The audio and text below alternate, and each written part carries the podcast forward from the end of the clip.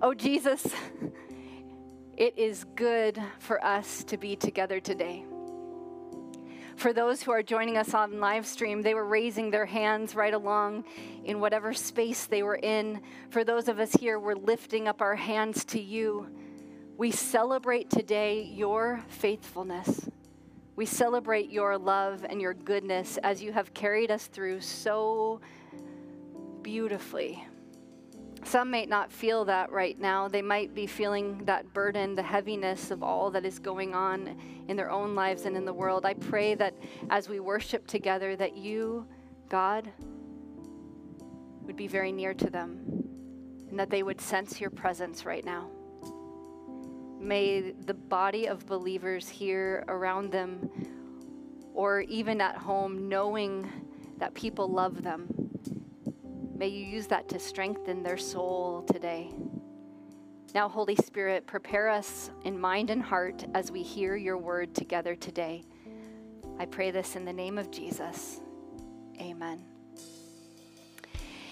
In Matthew chapter 24, we see Jesus talking about the signs of the end.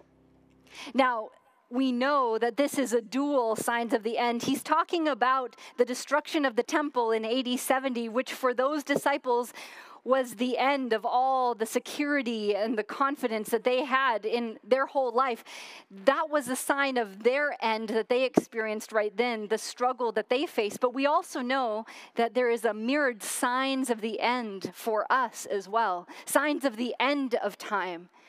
And so in Matthew chapter 24, Jesus shares with his disciples these instructions. What follows in Matthew chapter 25 are specific stories that tell the people of God what to be doing in light of what he shared of the time of the end.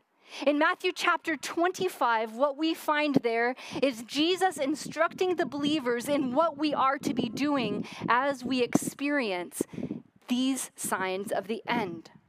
First, we see 10 virgins. Then we see 10 talents or bags of gold, eight of them there, five, two, and one. Then we see sheep and goats. In the 10 virgins, we see this question of Do you have oil? Are you experiencing God? All of them fall asleep. All of them struggle at some point. All of them go through something. Going through a struggle is never a sign that God is not with you. Amen?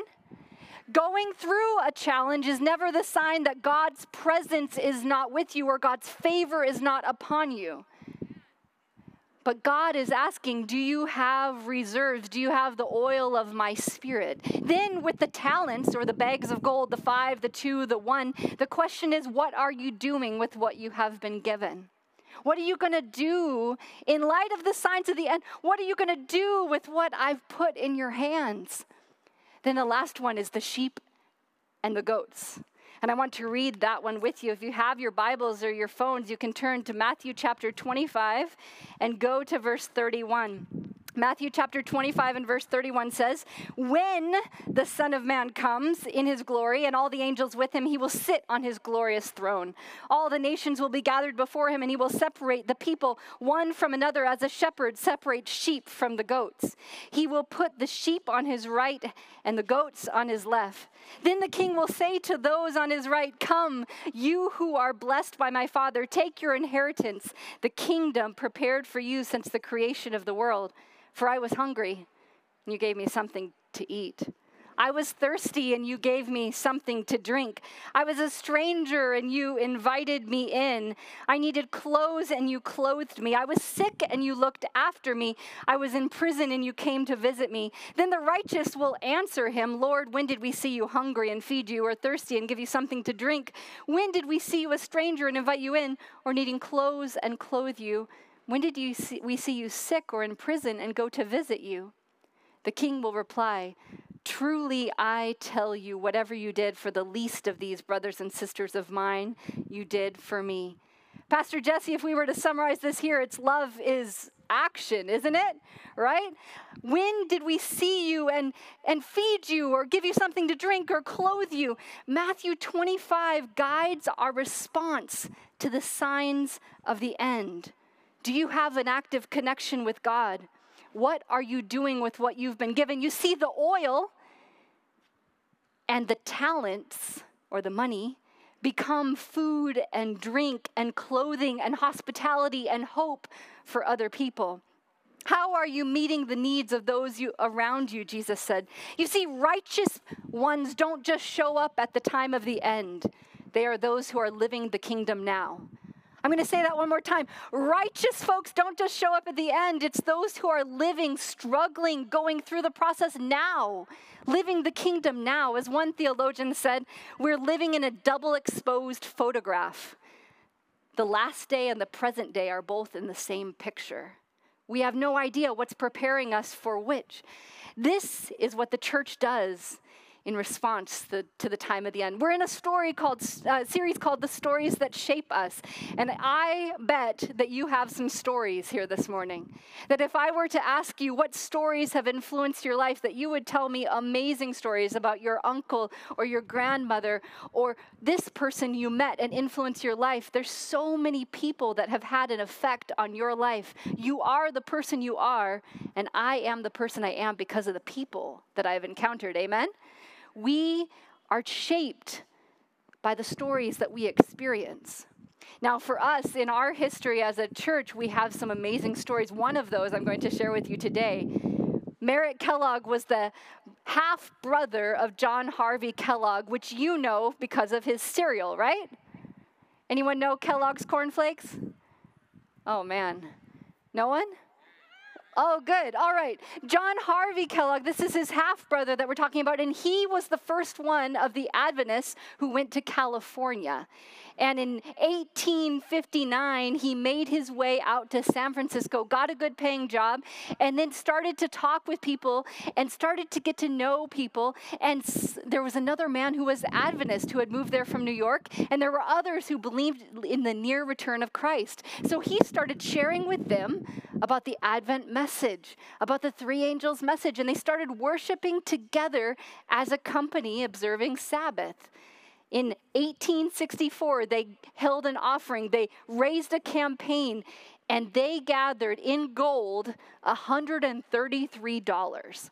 They forwarded it on to Battle Creek, and President James White received it, and we have this record that he wrote in the review. He said, Do not be discouraged. We believe in due time the Lord will provide men and means for the proclamation of truth in California. Just hold on.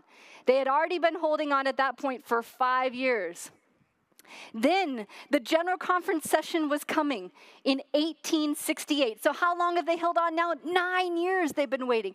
But in 1868, they were having General Conference session. Now, this one man, Elder D.T. Bourdeau, he woke up with a dream he had a vision that God told him and his wife to sell all they had. So they sold their horse, they sold their carriage, they sold all their household belongings. And in Vermont, they packed everything up that they needed, their clothes, and they took their banknotes and they said, We're ready to go to GC session because we are going to go to some distant western field. We know that God has called us to the distant western mission field.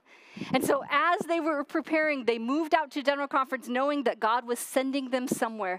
You see, how they did General Conference session was a bit different. If you've been around Seventh day Adventist Church for a while, you know that we're having another session this coming year. But they had a session, and all the ministers came to that one place. And they here's what their practice was.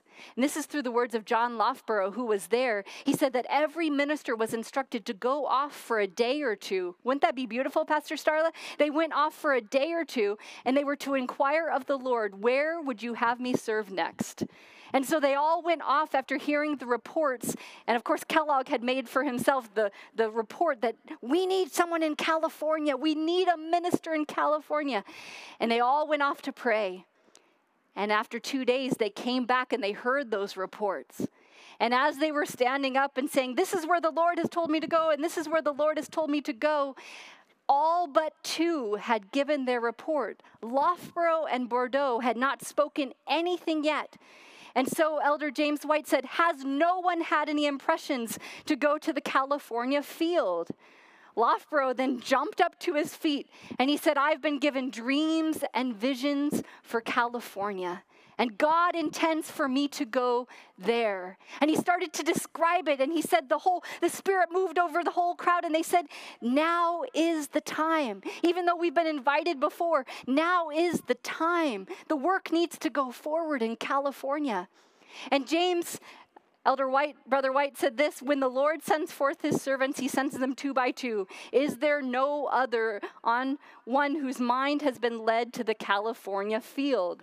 Then Elder Bourdeau, the last one to speak, jumped to his feet and he said, My wife and I have everything sold. We have banknotes. We were impressed to go to a western, far reaching, distant field, and California it is. So these two were instructed by Elder White. They said, he said, Go for 12 days, pray alone and pray together and confirm that this is truly the will of the Lord, that God would have you go to California. And so they went off and they prayed. And I love their words. Loughborough shares that he said every time we would come together and pray, we would divide and pray. We would come together, and the word of the Lord was always California or nothing. California or nothing. At the end of those 12 days, Elder White said to them, We're about to print it in the review. What has God confirmed for you? And they said the only three words California or nothing. And he said, That's exactly what we felt impressed of. And so they began this journey. They had a tent made for a $1,000 so they could meet outside. And they gathered their things together and they went to New York. Now, it's not like they could just hop on a plane and come out this way. But 24 days later, they would land in California. Taking a steamer and a train and another steamer, they made their way out this direction and they landed in San Francisco. And the Lord worked on behalf of the two, Loughborough and Bourdeau, as they made their way this direction. Now, they didn't do that because it was comfortable. They have some stories about this journey and they have some stories about the time that they were there. But they did it because they had experienced the goodness and the love of God and they wanted to share it. And so they were coming to the mission field of California before it was even a state. They were heading out this way, and they had in their heart to share the message of Jesus now, there was this group that were independents and they were meeting there. And this is one way that God confirmed that He had wanted them to go. As they were going to head out in New York, one of the papers printed across two evangelists heading off to California with a tent. Now, that paper was forwarded across to California, and this group of independents read it and they said, This is what we are waiting for. And the problem was that shortly after they read this, shortly after they felt in this impression, they got put on, I know you're not going to be familiar with this, quarantine. They got put on quarantine. Now, you don't know what that is, so let me just tell you a little bit about what that is. It means that the whole of life shut down. They did this thing called shelter at home. I know, it's really hard to understand. Let me just help you out for a minute. They were in this town called Petaluma, and they asked everyone to stay at home. We can't imagine it. They asked everyone to stay at home because smallpox was breaking out. And for one whole month, they couldn't leave their home. Can you imagine? No. They stayed there at home for a whole month. Now it sounds easy, huh? But they were on quarantine. And so they sought the Lord and they prayed and they said, If you want us to connect with these two evangelists that are coming out, show us who they are because we don't know the timing of when they'll be there. It wasn't like a quick internet search could lead them to where they were. So they kept waiting and praying. The quarantine lifted and they immediately went to the place where the ship would be received and they inquired, Was there a tent on board this ship? Can you imagine that question? Is there a tent on board the ship? They said, Yes. And it just came in and it's about to be delivered that exact day. And they went and they sought them out and they found the two evangelists and they brought them back. And the man who had had a dream, while he w- was still, they were still far off, he looked and he said this to his wife. He said, Wife, there they are. Those are the identical men that I saw in my dream. And so God confirmed for Brother Wolf that these two were the ones that they had to invite to set up their tent in their town of Petaluma. So they set up the tent there, and I know it's hard to imagine, but they had great success because everyone just wanted to get out. I think that played into it. That's just my own reading. They were the first public gathering after quarantine. And so everyone rushed to the tent and they had great success as they were there. So the Lord confirmed for Loughborough and for Bourdeau again and again, we led you here. And the work in California eventually led to our area, and God worked miracles. This California field that now is where we are. Ellen White also had a vision and sent this letter to Loughborough and to Bourdeau, and she said, You must be generous in your way of approaching the work in California. I know you're penny pinchers, you did it in New England, but in California, you must be generous with the people. So she sent this instruction to them.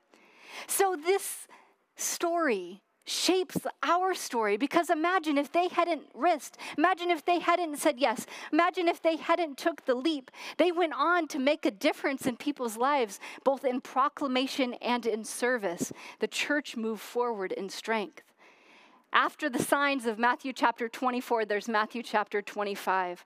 What does the church do when times are hard? What does the church do during times of quarantine? What does the church do during difficult obstacles and challenges that we're facing? Well, we give, we risk, we go outward.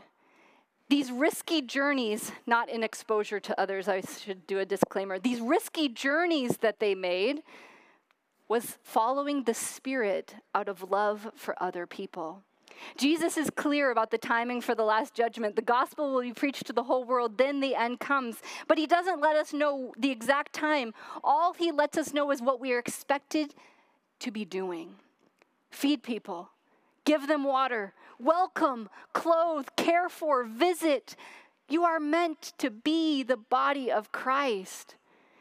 See, COVID is a great revealer, right? It doesn't create, it just reveals the great pain that people are experiencing, the great loss of meaning, the loss of God. If I were to ask right now how many of you have struggled with belief in a good God, I think most would raise your hands. This is not something new. We have struggled with this before. In this season, we're being broken open, though. In this season, as everything is canceled, as things change, as we don't know what to expect, as the consistency in our lives are is shifted and changed. During this time, we are being broken open.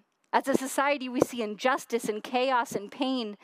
And in that gap, I want to remind you that in that gap, as people's needs are met, as love is shown, people see meaning and they see God. Just like that beautiful spoken word that you shared right right then in the midst of what Kayla that was just so powerful. In the midst of right where we are as we call out to God, the church makes the invisible visible. The love of God and the existence of God and the meaning that we're called to becomes visible as the people of God take action in the world. Until that gap where generosity rises and open heartedness and validation, we don't get to see that which is invisible. But the people of God make it visible. I experienced this story this past week that is beautiful and unique, but at the same time, it has happened so many times, even during these years that I've been at Azure Hills. It's incredible. There's a long legacy of giving this way in the world a student who has a dramatic need, an impossible need, an overwhelming need. They have drive and passion to serve, to get educated, yet the gap between what they have and what they need in order to accomplish their vision feels impossible. Generosity rises from the people of God. And we had a phone conversation this week in which they said, Everything is met. You see, everything came in. People shared so generously, and now I have all that I need. Friends, that's the invisible becoming visible. That's the people of God rising up as people go outward. The work of God in California, the trials and the challenges, and yet the persistence to keep going. This the first week of this series we talked about when things are hard, we pull together who are you and who is God to retreat, to live and rest in the rhythm of God no matter what chaos is around us. Then last week we talked about getting creative, that the church calls out, let there be. And in that chaos of creation, that God brings forth life. Today we're invited to go outward. And especially psychologists, one of the trauma therapists that I just listened to her this week, she said that when people are struggling with anxiety and depression, one of the very best things you can advise them to do is to think about someone else. Think about how can I meet the need of someone else and give generously. You see, our God is the God of the gap. Our God is the God who shows up in weakness and dependence, a God of the margins, a God who shows up in the connections between people. For many people, they struggle with the existence of God. You here today might be struggling. Does God really exist? Does God really care? After all that I've been through, after all of the suffering in the world, after all the death that we've seen this, this year and this season. Yet, in this brokenness, it's like a giant muscle with tears and gaps from exercise. It can become greater strength. It can become stronger as people see the invisible made visible. We can experience a God who's present right here. What does it look like for us to be the body of Christ? Pastor Jesse's been leading us in a love is action this week. And Pastor Jesse and Ava are going to make their way to come forward. And no, not my Ava. A two and a half year old might have one or two sentences to say, but we have an older Ava. Ava is going to share how God has worked this week. Love is action. And God has been showing up in this love is action this week.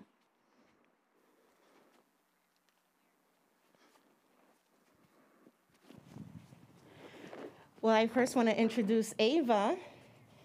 Hi, Ava. Hi. You can use the mic. Hi.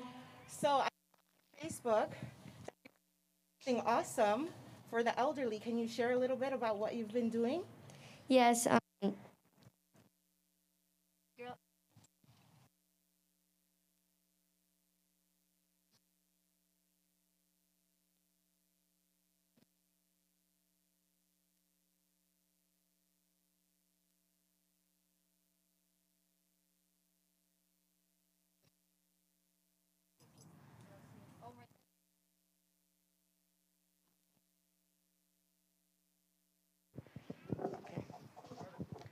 So, me and my Girl Scout troop have been working on a project for the elderly because recently COVID has been affecting many different ways, and we wanted to help with that. Um, one of them is they can't leave their houses and they can't have visitors, so we wanted to help them out with that. We are going to have we we are going to be building bookshelves with books, DVDs, and puzzles and games. And we are going to be giving them to three different elderly facilities in our community. And we hope that that will make them uh, happier and less lonely. Amen. Thank you so much. And this is coming from Ava, right? imagine what we can do as a church. So if you want, if you have DVDs, right? And if you have what else? Books and games and puzzles. And puzzles, you can contact me and contact Ava. But this is what Love is Action is all about. Now, me, I'm an introvert and I don't like talking to people, believe it or not. But my next door neighbor, I just moved into a new home, and my dad is the opposite. He's an extrovert, and he's talking to everyone, and I'm like, okay, this is Love is Action Week. How am I gonna get to know my neighbors? So I got to know my next door neighbor. Turns out she's a healthcare professional. She works at Loma Linda Hospital. She's a nurse. And I was able to give her dinner. And when I texted her and I was like, hey, because, you know, again, I'm an introvert, so I texted. And I was like, hey, would you like some dinner? Our church is doing Love is Action, and we want to bless you today. And she was like, actually, this is amazing because it's my sister's birthday and we would love to celebrate. So I ordered them some Thai and they were able to eat together. This is what love is all about. And we're so happy that we get to share love as a community. So thank you, Ava, for being an example of what love is. Beautiful. Amen. Isn't that beautiful?